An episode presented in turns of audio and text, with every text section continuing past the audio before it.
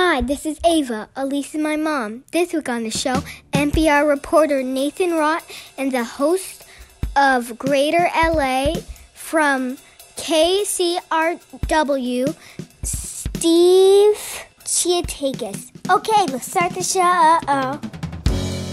Boom. That was unbelievably cute. She said my name right. She just lost her front tooth last week, too, so oh. she's a little lispy. Did the tooth fairy come? Sure did. How much? Not that much. Oh, right.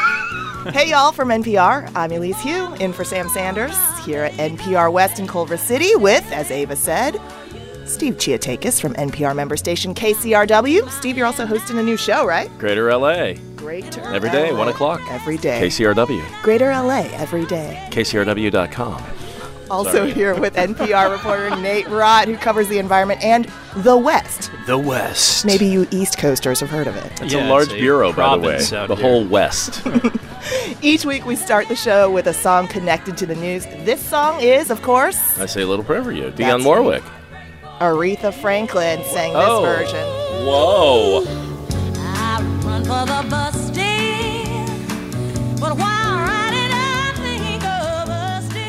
Aretha Franklin is in the news because even though she died last August, she didn't have a formal will to decide what she wanted to do with her estate. So that includes the rights to her property, her likeness, her music. This week she's back in the news. Do y'all know why?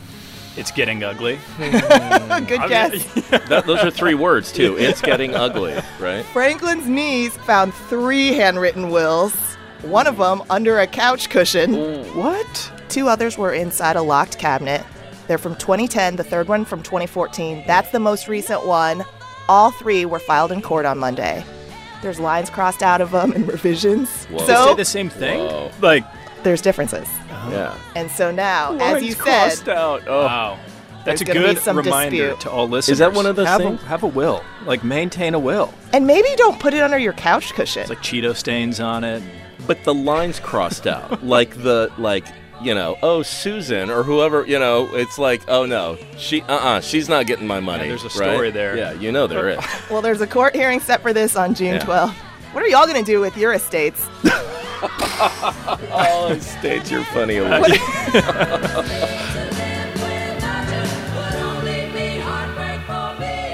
Well, with that, we're going to start the show as we always do. Each of us will describe some news of the week in three words. Nate, you're up first. Woo! Starting out hot. Okay. My three words Earth to humans. Mm. Hmm. This is the Earth kind of trying to send us signals that maybe not all is well. Um, so I'm going to talk about extreme weather because we've had a lot of it in the last week. There is more than a foot of snow in parts of Colorado. My poor little sister almost lost her car to a falling branch. Oh. I know. Ouch. That's Uh, real. There were more than 30 tornadoes that touched down in Oklahoma, Missouri, the Midwest, Southern Plains. Uh, you had storms causing flooding in those areas. They add that on top of all the flooding that's been happening along the Mississippi River for months now. Then you had the first named storm of the hurricane season, Andrea. And bear in mind, hurricane season does not start until June 1st. All of these crazy events, you can't say any of them are directly a result of climate change, but these are the types of extreme weather events that are going to become more and more prevalent with climate change. Right. So I think there might be a little bit of a signal there. And when you go out and cover these communities that are devastated by extreme weather, um, is there any more talk now about climate change and the possible connection to the weather events? That's a good question, and I don't know that I could say yes. I mean, I know that when I covered the wildfires last year in California, the Woolsey fire, all those down in the south, uh, southern part of the state, some people made that correlation. I think generally when I've been to like these crazy events, people are so busy trying to wrestle the giant gorilla, Right. which is, you know, my house fire is or- threatened right. or I just flooded my entire like my family. But there is polling that does indicate that people are now connecting these extreme weather events more and more to climate change. And so I think, you know, there is a there is a connection there. Grist.org, the environmental publication, calculated that ABC's World News Tonight spent more time covering the birth of royal baby Archie in one week hmm. than the show spent on climate change in all of 2018. I mean, we're interested in what we're interested in, right? Mm-hmm. right. And it Yeah. seems like as human beings and as news consumers, we can more easily wrap our heads around hey, new baby, Right. than slow moving planetary ruin. Did any of the coverage of Baby Archie be like, here's the world Baby Archie's going to be going- living in? yeah, in Shanghai will be underwater. We rename it from climate change to slow moving Planetary ruin. planetary ruin? Should, maybe that would. I mean, bring that's an people in. idea. There is a debate right now that, like, I know the Guardian put out a thing recently where they were not going to call it climate change anymore, but they were going to call it a climate crisis. And I think, you know, there's a debate to be had about whether or not changing the language we use around this would maybe bring some new attention to it because, like so many things, we talk about it, we talk about it, we talk about it, and I think, you know, people become conditioned to it where it just goes in one ear and out the other. Well, it used to be called global warming at one time, Right, right? That's what we used to call it, global warming. And then everybody, and I, I don't know how it got modified a little bit that, hey, you know, the climate changes. I mean, we've been around for millennia, right? But it's proof that you can change the sort of um, naming, right? The labeling Oh, around of course, things. of course. or branding. Just ask CNN. Yeah, I think the climate. I think climate. Climate branding Climate needs a- scientists needs an need update. to- yeah, we need some marketers Slow in that moving space. planetary ruin. Okay, so then follow up question is how do you cope with this sense of helplessness around climate change, right? How do we mourn the environments that we're losing um, and then adapt to the worst effects? That's Anybody wanna take that? question? I, I I do a lot of stories where I talk to people about like solutions that people are looking to to try to mitigate the problem of climate change. And what you often come to at the end is this question of, well, is that going to be enough? And the mm-hmm. answer is almost always no, which is, yeah, kind of a leaves you feeling a little powerless. But two things, I do think it's important to stop and like take a second and grieve some of the stuff that's mm. going away. Like where I grew up, we've had pine beetle infestations that have totally devastated the forests that I used to hang out in. Wildfires have destroyed some of my favorite places to go hike around here. And look, these are natural things. They happen. They're not in and of themselves bad. But the world is changing, and I think it's important to like kind of absorb that because I think that does lend itself to maybe feeling like you need to take action or feeling a little inspired in a way to change your own personal habits. Yeah. I'm going to go next. My three words are yet another tragedy. The Trump administration was forced to admit a sixth migrant child died in U.S. custody within the past eight months. No migrant child had died in federal custody since 2010. This 10 year old, though, this case is a little bit different. I don't know how much y'all have read about this, but this 10 year old actually died last September, but her death wasn't reported until CBS News uh, put out a story earlier this week, and then the government, you know, had to back it up. Yeah. HHS, Health and Human Services, says the girl had heart issues and was, quote, medically fragile when she was admitted t- into U.S. custody in the first place.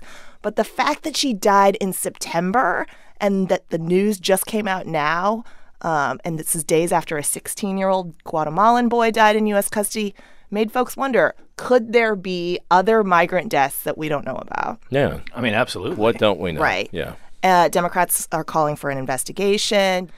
So, is there a sense, guys, that these kids aren't humanized in the same way as American kids because we have fewer visuals um, of what's happening and these detention centers have been closed off to press?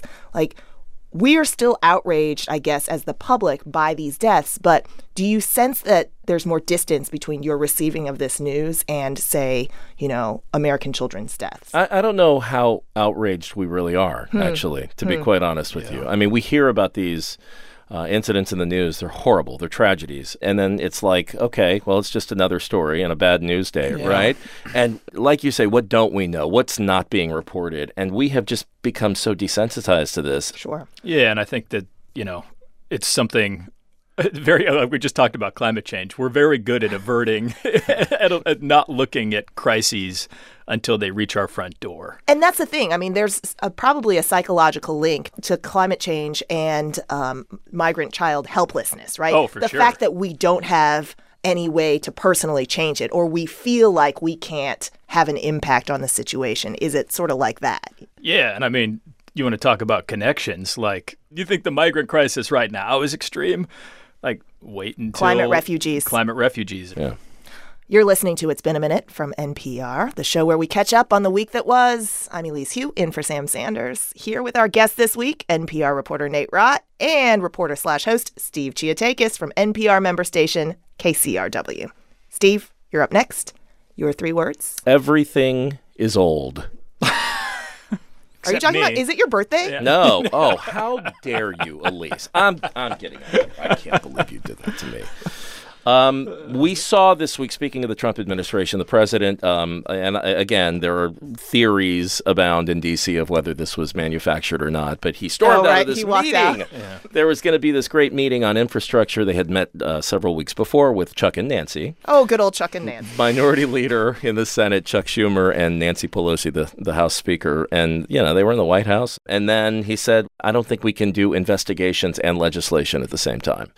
And, you know, uh, time and again, the administration has tried to pivot, right, from, from scandal to script. So there's going to be no legislative activity out of the rest of this Congress then, because there are signs that things have ground to a halt. There are two White House aides who were liaisons to Congress that have quit this week. Yes. Um, it's probably unrelated because I think they announced their resignations before that. But I think it's an acknowledgement, right, that there isn't going to be much movement on infrastructure. Probably. And, and the was president. there much movement before? no, and that's what we're saying. I mean, that, that every time there was, you know, we're trying to we're trying to pivot from scandal. We're gonna we're gonna put infrastructure back out there because everybody loves to talk about the crumbling infrastructure, the what is it, uh, uh, obsolete bridges and things like sure. that that need um, functionally obsolete bridges that need. Uh, Many that people need will be thinking about that this Memorial Day weekend when they get on the road, and you're like, wow, especially here in California, some of our roads are not in the most pristine condition.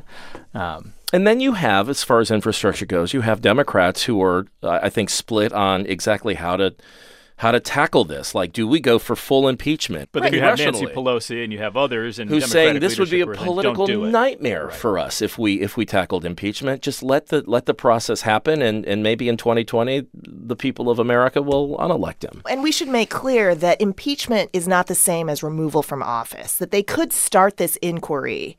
This then becomes the political question, right? Right. Like, is this bad politics? Yeah, it's above my pay grade, but I mean, I think what Nancy Pelosi and others in Democratic leadership are worried about is that if you make a move to impeach, Trump's base will get, you know, it, It energizes Yeah, the it's- opponent. it's- I, but I don't people in a know how corner and how much more energized they can get.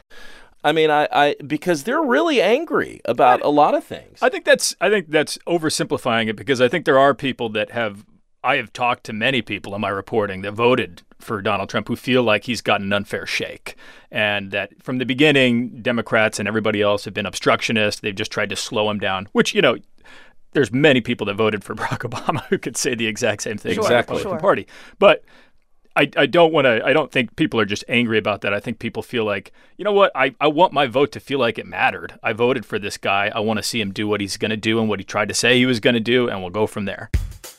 Okay, it's time for a break. Coming up, you will not believe the VIP treatment some DC bigwigs get when they go out to eat in the nation's capital. Steve, Nate, you know the feeling, right? When you pull up in your Ferrari to the valet oh, stand, oh, absolutely. but then the battery dies. What? Yeah. So while, while you're in the restaurant sipping your $400 wine, the valet guys just install a new battery for you Sounds while like a you're Tuesday. Very nice. Yeah, sounds Very like beneficent. a Tuesday. That's in a minute. I'm Elise Hu, and you're listening to It's Been a Minute from NPR.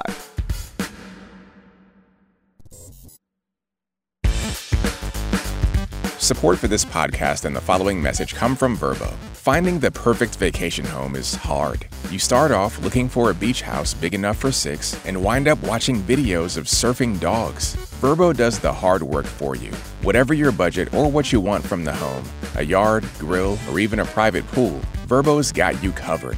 Download the Vrbo app, VRBO, to discover everything from condos and cabins to villas and castles. Let Vrbo find a home that matches you. Support also comes from Berkshire Hathaway Home Services. With a franchised network of highly trained agents and advanced marketing tools, Berkshire Hathaway Home Services network members aim to provide something more than just real estate. They think beyond the next transaction and build relationships based on your long term goals to ensure you'll get all the value that home brings, year after year, home after home. All that more they do that's home services. Start your home search at BerkshireHathawayHS.com. James Reeb was fatally beaten on Selma Street in 1965. His death would galvanize the nation.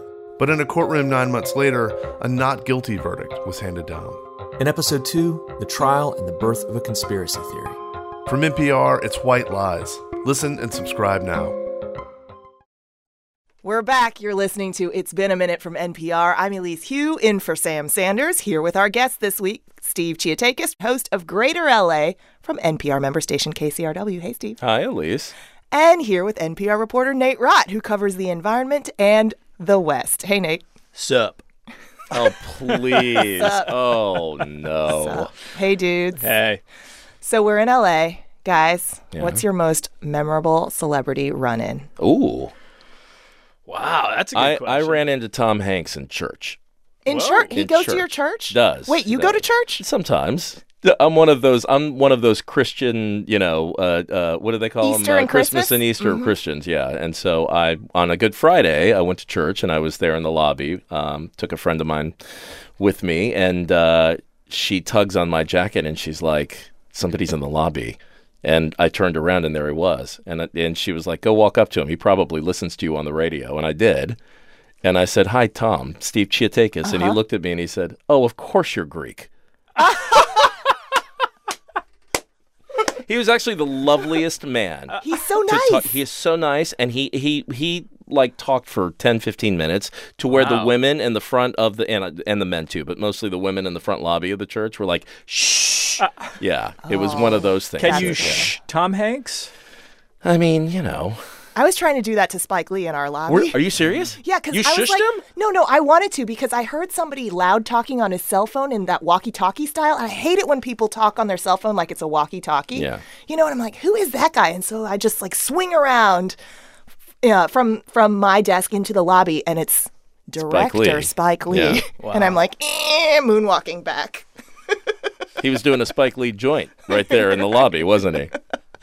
Nate, There's a lot of celebrities that come through here that you can sometimes just make idle chit chat with. So have you uh, made idle chit chat with anyone in the kitchen? So this is this is an embarrassing story because I love his music, but uh, Kendrick Lamar was here when he was like, I mean, I'm sure he was already big and people knew who he was. Yeah. I did not know what he looked like. Okay. And so uh, here at NPR West, we have like this bookshelf where there's books that get sent to us that people can take. And Kendrick Lamar was looking at the books, and I was getting coffee next to that little book station, and it was raining, which is a very rare thing in LA.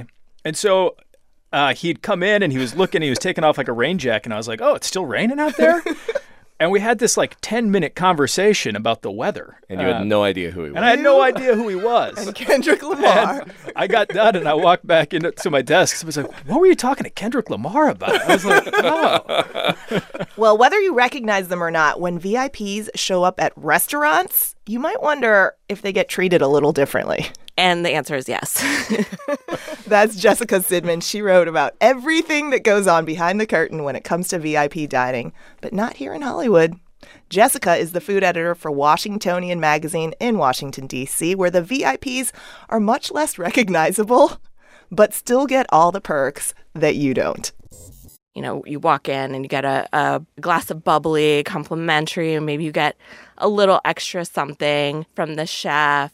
Um, the biggest perk, especially in Washington and really anywhere, is just being able to get the table that you want uh, on a busy night with no reservation. Oh. Just for those special guests. Yeah, I wanted to know. So, if you're a maitre d' at one of these restaurants and your tables are totally booked, how do you pull a table out of thin air for the elite? they can work some magic. It, it does depend. There are some restaurants that will always have, you know, some call it like a pocket table where they just keep it open just in case that investor or that um, regular comes in. Other times, maybe you move some people around, maybe you prioritize certain people above others. It's uh, not always a fair system. And your piece is really dishy with the perks. So, tell us about a few of the more extreme examples, or what was what were ones that really struck you when you were reporting the piece? Right. So it might be anything from, you know, the restaurant keeps a certain brand of tequila that you like just for you Wow. and special orders it and no one it's not on the menu.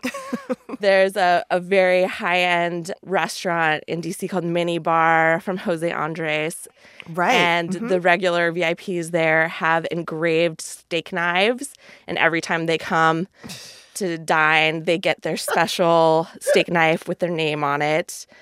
Uh, one of my favorite stories. Uh, this is a little bit of an older story about um, a very old school steakhouse called the Prime Rib. Um, they had a guest come in one time, a VIP, who showed up in a Ferrari, and um, the Ferrari stopped working as as soon as he pulled into the valet.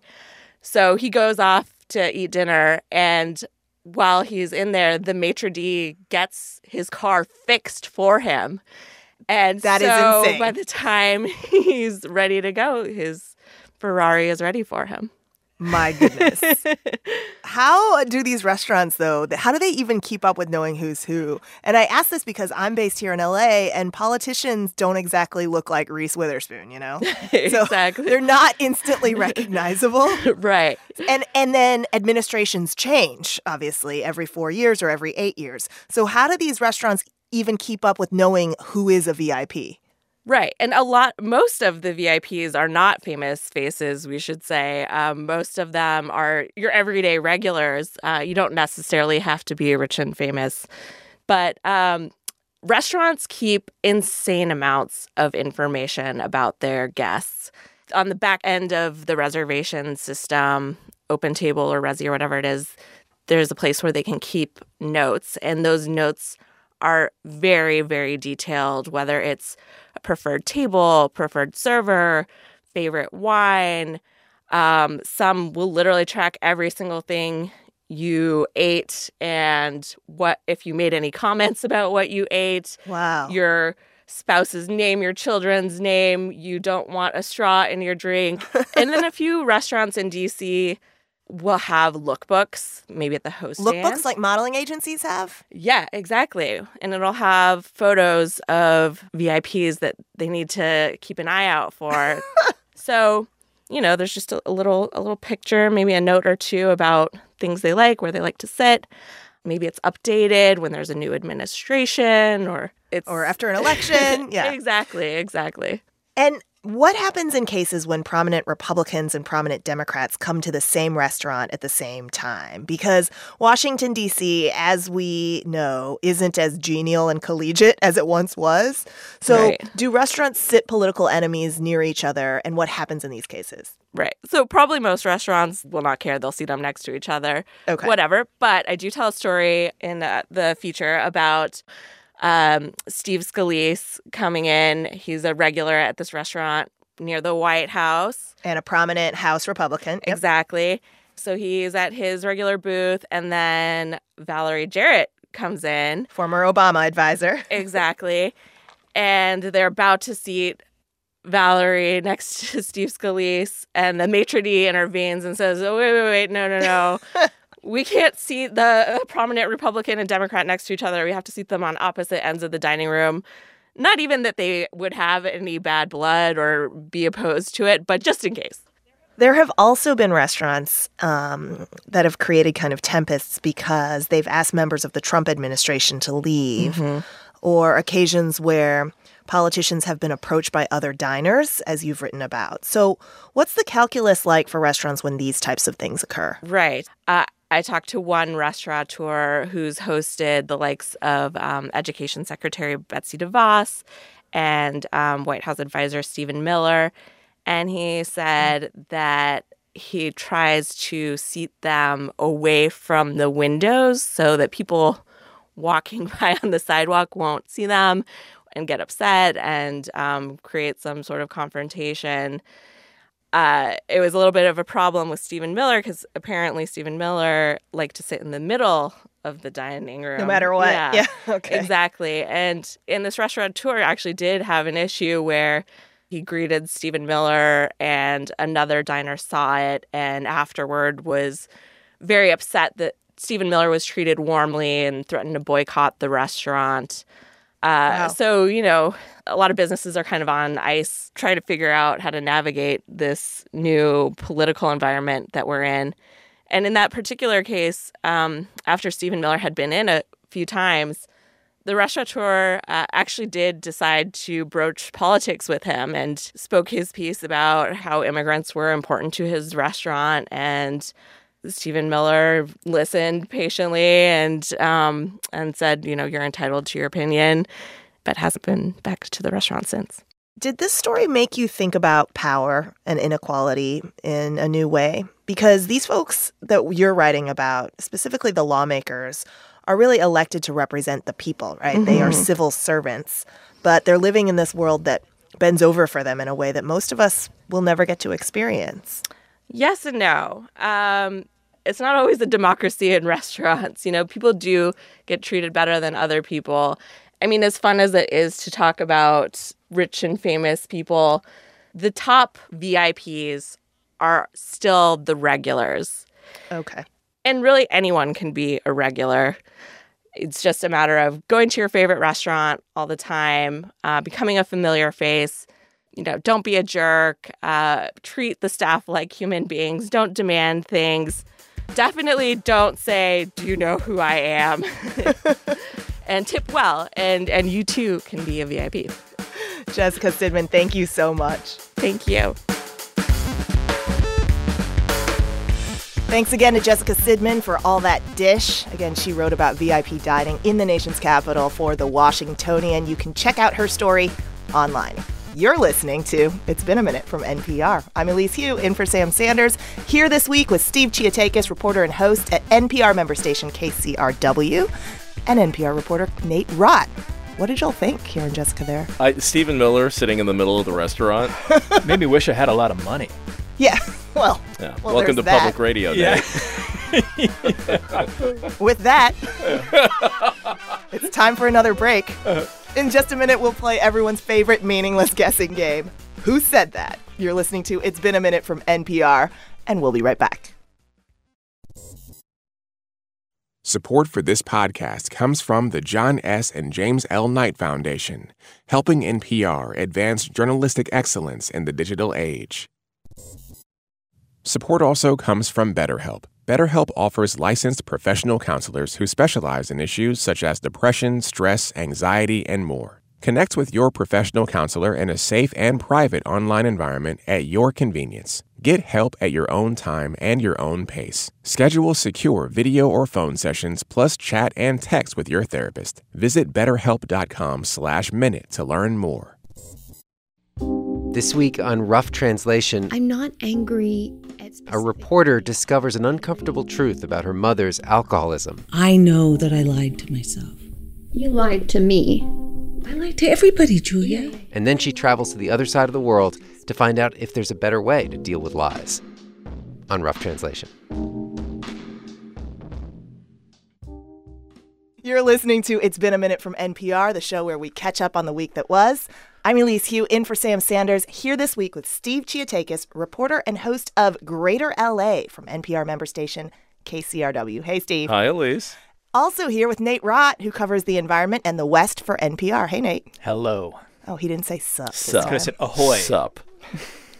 It's time for a game we call Who Said that? Who is saying That? The rules are simple. I share a quote from the week. Y'all have to guess who said that, or at least the story it refers to. So if you don't know the person who gave the quote, you can just refer to the story. The winner gets absolutely nothing. Ooh. I knew it. Mm, I a knew a steak knife with your name carved in it. it. Really, and not even that. right? Yeah. All right, first quote. Already paid 13 million in scholarships, have already put 400 men through Morehouse. Ooh. Uh, oh, that that's was the Oprah. guy. Bam! Do you This remember was- the story? Uh, yes. Uh, I'm not going to remember the guy's name, but super billionaire paid for uh, like a bunch of Robert college- Smith. Robert Smith. Robert Good job. Smith. Boom.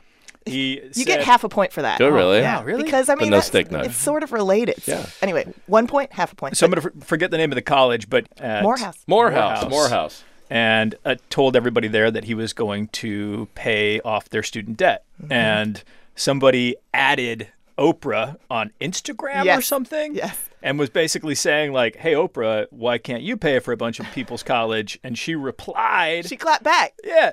Also, is does that mean that Oprah's just like, oh, is she just like scrolling on Instagram, looking through her Sure comments? does. I mean, she gets her replies too, just like the rest of us. Just yeah, like but you a and me. lot of them, Elise, probably more than you. or Definitely me more or than Nate. me. Yeah. But she said she's already paid 13 million and put 400 men through Morehouse. So she's like, all right, next quote. Message to Amazon. Now that you have regular people making your home deliveries, maybe they should wear a vest with Amazon delivery on it. I almost shot an MF creeping up on my crib last night. Just saying. He's on Law and Order. Uh, Chris Meloni? Nope. Oh, please. A buzzer? really? Oh. Oh. I have no. Yeah, I have no idea. Ice tea. Ice oh, T. Ice T. Yeah, in a tweet about Amazon Flex delivery after he almost shot a delivery man, he said that. Um, the official Amazon Twitter responded, going, Thanks for the feedback, and then escalated his feedback to the logistics team for review. Then Dave Clark, who is a senior VP of worldwide operations at Amazon, tweeted, Thanks for the suggestion. We MFing love you Aw, and our nice. drivers. Lots of innovations coming on Love this. Ice T. Okay, so I'd be a you're at more- half a point for Robert Smith. You're at a full point for Oprah. Final quote. Dun, you can't dun, catch up though, huh? Wait, no, you could win. You, You could, could win. win. I could My win. math is awesome. Okay, oh, again, Oh, you don't have to come up with the person who said it. It can also be the story. Here's the quote. We try to stress that this should be a hobby they do for the enjoyment of making a video. And if they do it with the expectation of becoming rich and famous, it will be a stress for the family. Oh. What's the story? Is this about social influencers? Um, yes, Clo- you're you're in the right zone. That's not half point zone, is it? Oh, Uh, Nathan. Um. Ooh. social Um, influencers doing it for the right reason. Is it a Kardashian? Oh, is this No. have? Does this have something? No, I was gonna. T- this is we're kind of getting into that season where people are going into like national parks and taking dumb pictures of themselves doing unbelievable, stupid things like petting bears and something petting like that. bears? There's not really a good reason there. I don't think a petting bear is going to be a good, good, good look on. I have no idea. Camera. Close. So, the Wall Street Journal, this is from a Wall Street Journal story this week about YouTube camps for kids starting as young as age five. YouTube camps. That's right. These YouTube camps. tuition for these camps can range from the hundreds to over a $1,000 a week, and they prep kids with technical tools like shooting and editing, but also advice on building your own voice and Oh brand. my god! As if being a kid wasn't stressful enough. That's right. Just let the kids have Social fun. influencing, though. I mean, I get a half a point for that, don't I? Come on, Elise. Okay, fine. You know what? I'm going to give it to you. You are? And y'all are tied What? Wow. Steve, because you've you been a just great lobbied so uh, hard. Thank you so much, Nate. Let's just shake hands here. Really? Yeah. And both of you win nothing. Nothing. This is the first tie that I've overseen. Really? And really, the only reason you tied is because you really sort of pushed hard. I kind of forced point. it. I yeah. forced the Let's tie. get back to this real quick, though. YouTube camps for kids. So you pay to train kids on how to shoot, edit, but then also how to be like a Develop your own voice. Yeah. Yeah. You have to say something different and distinct, like Olivia Jade, Lori ah. Loughlin's daughter. Right. So that was a tie. Yeah. Congratulations to both of you No for ha- steak getting knives. one point. No steak knives. Yeah. You win nothing. I'll cut you with my steak. no, I'm sorry. There's Nate. too much Competitive death in this juices are podcast flowing already. right now. Oh, I see what you did there. Oh my goodness, juices get it. Steak. Juice. Oh, got it. Yeah, Got all it. right. Oh boy. All right, that concludes Who Said That. Now it's time to end the show as we always do. Each week, we ask listeners to share with us the best thing that happened to them all week. We encourage them to brag, and they do. Let's listen. This is Katie. And Megan. The best part of our week is after two years of planning and the completion of a master's degree by Megan, We are currently standing in Amalienborg Square where we watched the changing of the guard and stumbled upon the Copenhagen Marathon. We hope, you're, having, a great week. This is Sarah. The best part about my week is that I accepted a new full time job with benefits, and I won't be living paycheck to paycheck for the first time in three years. This is Nicole. The best thing that happened to me this week is I moved from Roanoke, Virginia to Boerne, Texas. I graduated with my master's degree, and this weekend I'm moving back to the West Coast, Best Coast. The best part of my week was running a 5K for an organization I support without taking any breaks. The best parts of my week was celebrating my 10th year with my partner, moving in with my partner and my baby brother, and reading in New York City for the first time. We're walking home with McDonald's, so woo! This is Jasmine. This is Elijah. The best part of our week was gathering together with our family and family friends and honoring our grandfather in his homegoing. He was 92 years old. He was married to our grandmother for 71 years. He worked in the rubber plants in Akron, Ohio for 45 years. But more than anything, he was passionate about carpentry. He got up every day, he worked very hard. He built his own house and the entire community around him. Um, even though it's a sad occasion, we're really happy that we could get together and really honor his legacy. Hope you have a great week. Bye. Thanks to those listeners you just heard Katie and Megan, Sarah, Nicole, Angela, Maggie, Michael, and Jasmine, and her whole family in Ohio. And thanks to all the listeners who send us their best things every week. We appreciate and hear them all, even though we only have time for a few here in the show. It's time to say goodbye to you both, and we're going to do that with a little Aretha singing I Say a Little Prayer. Aretha, as we mentioned earlier, left three handwritten wills in her Detroit home that were just discovered earlier this month and filed in court this week. One of them under a couch cushion. and a lot of lines crossed out. yeah, it's going to be a whole thing, y'all. Two words notary public. A huge thank you to our guests and my friends, Steve Chiotakis from NPR member station KCRW, host of The Daily Show Greater LA. Thanks for being here, Steve. Thank you, Elise. Thank you, Nate. And NPR reporter covering the environment in the West, Nate Rott. Thanks, Nate. Thank you. I'm Elise Hu. I'm hosting a new video show that we just rolled out two weeks ago. What's it called? Future You with Elise Hu, and you knew that. It's a new monthly original video series exploring who we will be in the future, what kind of superhuman abilities we'll have in the year 2050. Nate, you're co-starring in the June yeah. episode. Episode three. Check it out. We're gonna we jump. It's He's super Why is he excited about it. co-hosting? Oh, it's not a co-host. Oh. find it at npr.org slash future you, or you can find it on YouTube. I didn't even go to YouTube camp. Really? Wow. It's Been a Minute was produced this week by Brent Bachman, Anjuli Sastry, with Steve Nelson, our director of programming. Our editors are Jordana Hochman and Alex McCall. Additional editing this week from Kara Tallow, and Senior Vice President of Programming at NPR is Anya Grundmann. Sam, he's back next week. I'm Elise Hu. Thanks for listening to It's Been a Minute from NPR. My name is Isha, and I'm three years old. And this week on the show, The host the host of Greater LA, of Gator LA, Steve Steve, Chiotakis. Steve Panatakis. Steve Chiotakis. Just say Steve Chiotakis. Steve Chiotakis. Steve. Steve Chiotakis. I said a little. Um, W. Steve Steve Chiotakis. You're eating your mango.